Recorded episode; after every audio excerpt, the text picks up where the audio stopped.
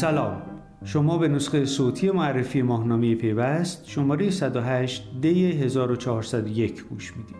شبکه ملی اطلاعات چیه؟ این شبکه در صورت تکمیل قراره چیکار بکنه؟ قراره یک گرهی از زندگی ما باز کنه یا یک گرهی به گره‌های دیگه اضافه بکنه؟ این سوالیه که توی پانزده سال اخیر هیچ کس نتونسته به صورت دقیق بهش جواب بده یا هر جوابی به این سوال داده شده نتونسته مخاطبان رو به قدر کافی قانع بکنه. اما ما در این شماره پیوست تلاش کردیم به این سوال جواب بدیم که شبکه ملی اطلاعات چیه؟ آیا همون اینترنت ملیه؟ قراره چه اتفاقی بعد از تکمیلش برای ما بیفته و آیا همونطور که موافقان این شبکه میگن توی سراسر دنیا چنین شبکه‌ای وجود داره یا نه؟ آیا شبکه ملی اطلاعات می تواند گره ارتباطات کشور را باز کند؟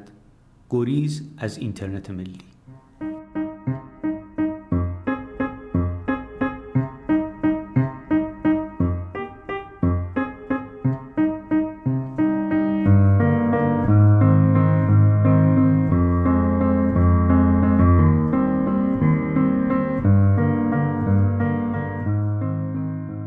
پرونده مرتبط با تیتر یک که مثل چند شماره اخیر و از این به بعد توی فرم زهربین قرار داره، با گزارشی شروع میشه که همون تیتر یک مجله رو داره، گریز از اینترنت ملی. توی این گزارش اومدیم توضیح دادیم که اصلاً از کجا این داستان شروع شد و ایده اولیش چی بود و بعد کم کم به چه سمتی رفت و اینکه با ایجاد شورای عالی فضای مجازی و در ذیل اون مرکز ملی فضای مجازی و سندهایی که این شورا برای شبکه ملی اطلاعات نوشت چه اتفاقی برای این شبکه افتاده، تا کجا پیش رفته و قراره در نهایت بر اساس اسنادی که وجود داره و افقی که ترسیم شده به کجا برسه. بعد از اون یک گفتگو داریم با امیر خوراکیان، سخنگوی مرکز ملی فضای مجازی.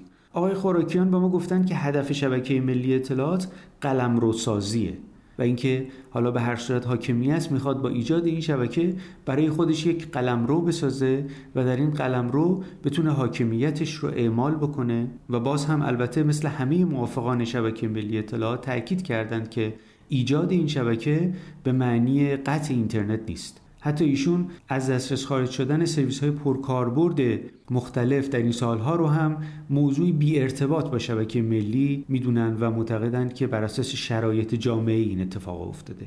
متن کامل این گفتگو رو از طریق کیو آر کدی که توی همین صفحه هست میتونید روی سایت پیوست بخونید. بعد از اون یک گزارش داریم درباره پلتفرم‌های ایرانی که این روزها دارن فعالیت می‌کنن و اون پلتفرم‌هایی که به صورت مشخص جایگزین نسخه های خارجیشون شدن و با مسدود شدن اونها به بازار اومدن و تونستن حالا به هر صورت یه تعدادی مشتری و کاربر برای خودشون دست و پا بکنند.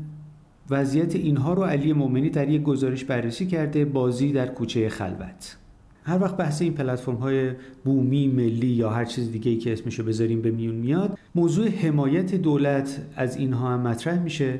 برای همین بلافاصله بعد از این گزارش یک گفتگو داریم با آقای محمد خانساری، رئیس سازمان فناوری اطلاعات. آقای خانساری معتقده که موفقیت سرویس‌های داخلی به پذیرش مردم بستگی داره و خب البته به نظر میرسه که این پذیرش خیلی هم بالا نیست و تلاش میشه با استفاده از مسدود کردن نمونه‌های خارجی این پذیرش به اجبار ایجاد بشه.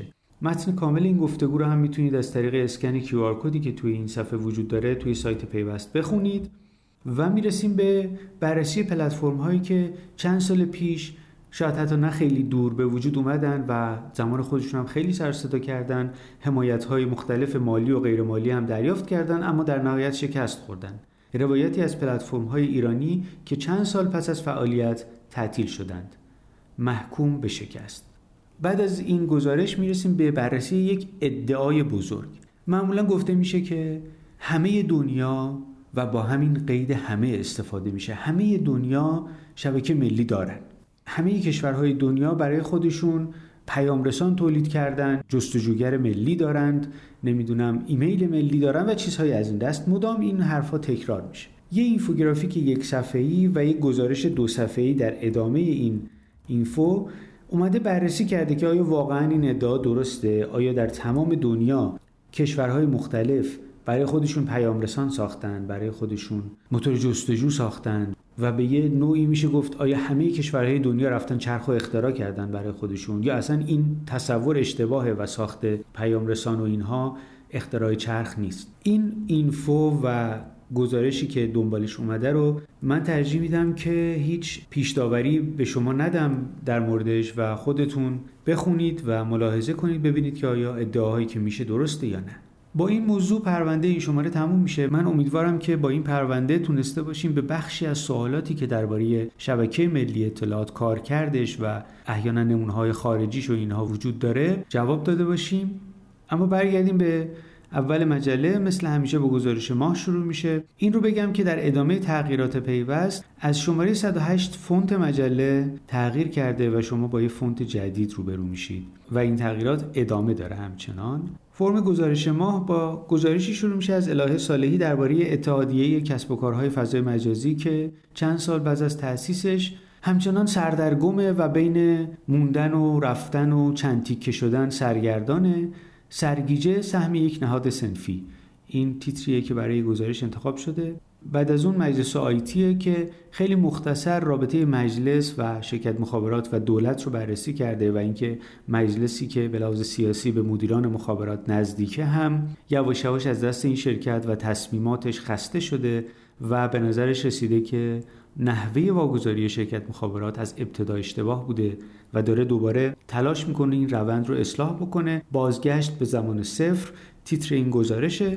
و بعد از اون هم خارج از محدوده رو داریم. میرسیم به فرم قبلن باشگاه مدیران که از این شماره اسمش عوض شده شده ناداستان. شماره پیش احتمالاً دیدید که ما اومدیم و صد و یک مدیری که در این سالها باهاشون صحبت کرده بودیم رو یه مروری کردیم و یه روایتی از این روند ارائه دادیم و اون بخش دیگه به پایان خودش رسید. فرمی که قبلاً گفتم یک روز یک مدیر بوده الان شده ناداستان با یک بخشی شروع میشه به اسم چهل و سه دقیقه.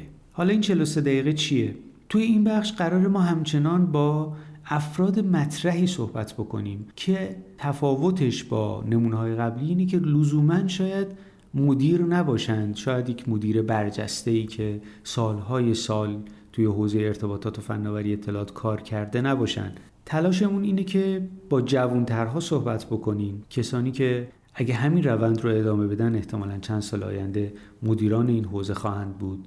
اینکه چرا اسم بخش رو گذاشتیم چهل و سه دقیقه، برای اینه که روایتمون رو محدود کنیم به یک زمان.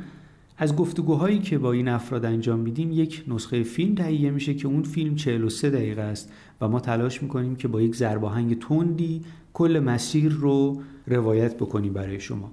اولین کسی که باهاش صحبت کردیم و این چراغ رو روشن کرده کریم نیکو نظره که یه روزنامه‌نگار قدیمی و شناخته شده است و الان پادکستر رادیو تراژدیه.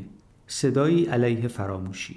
خیلی مختصر و مفید آرش برهمند با کریم نیکو نظر صحبت کرده و بعد از اون طبق روال همیشه شرکت گردی رو داریم. این شماره با پرداخت الکترونیک سداد صحبت کردیم، روایت جوانترین پی اس پی ایرانی یک بانک صد ساله.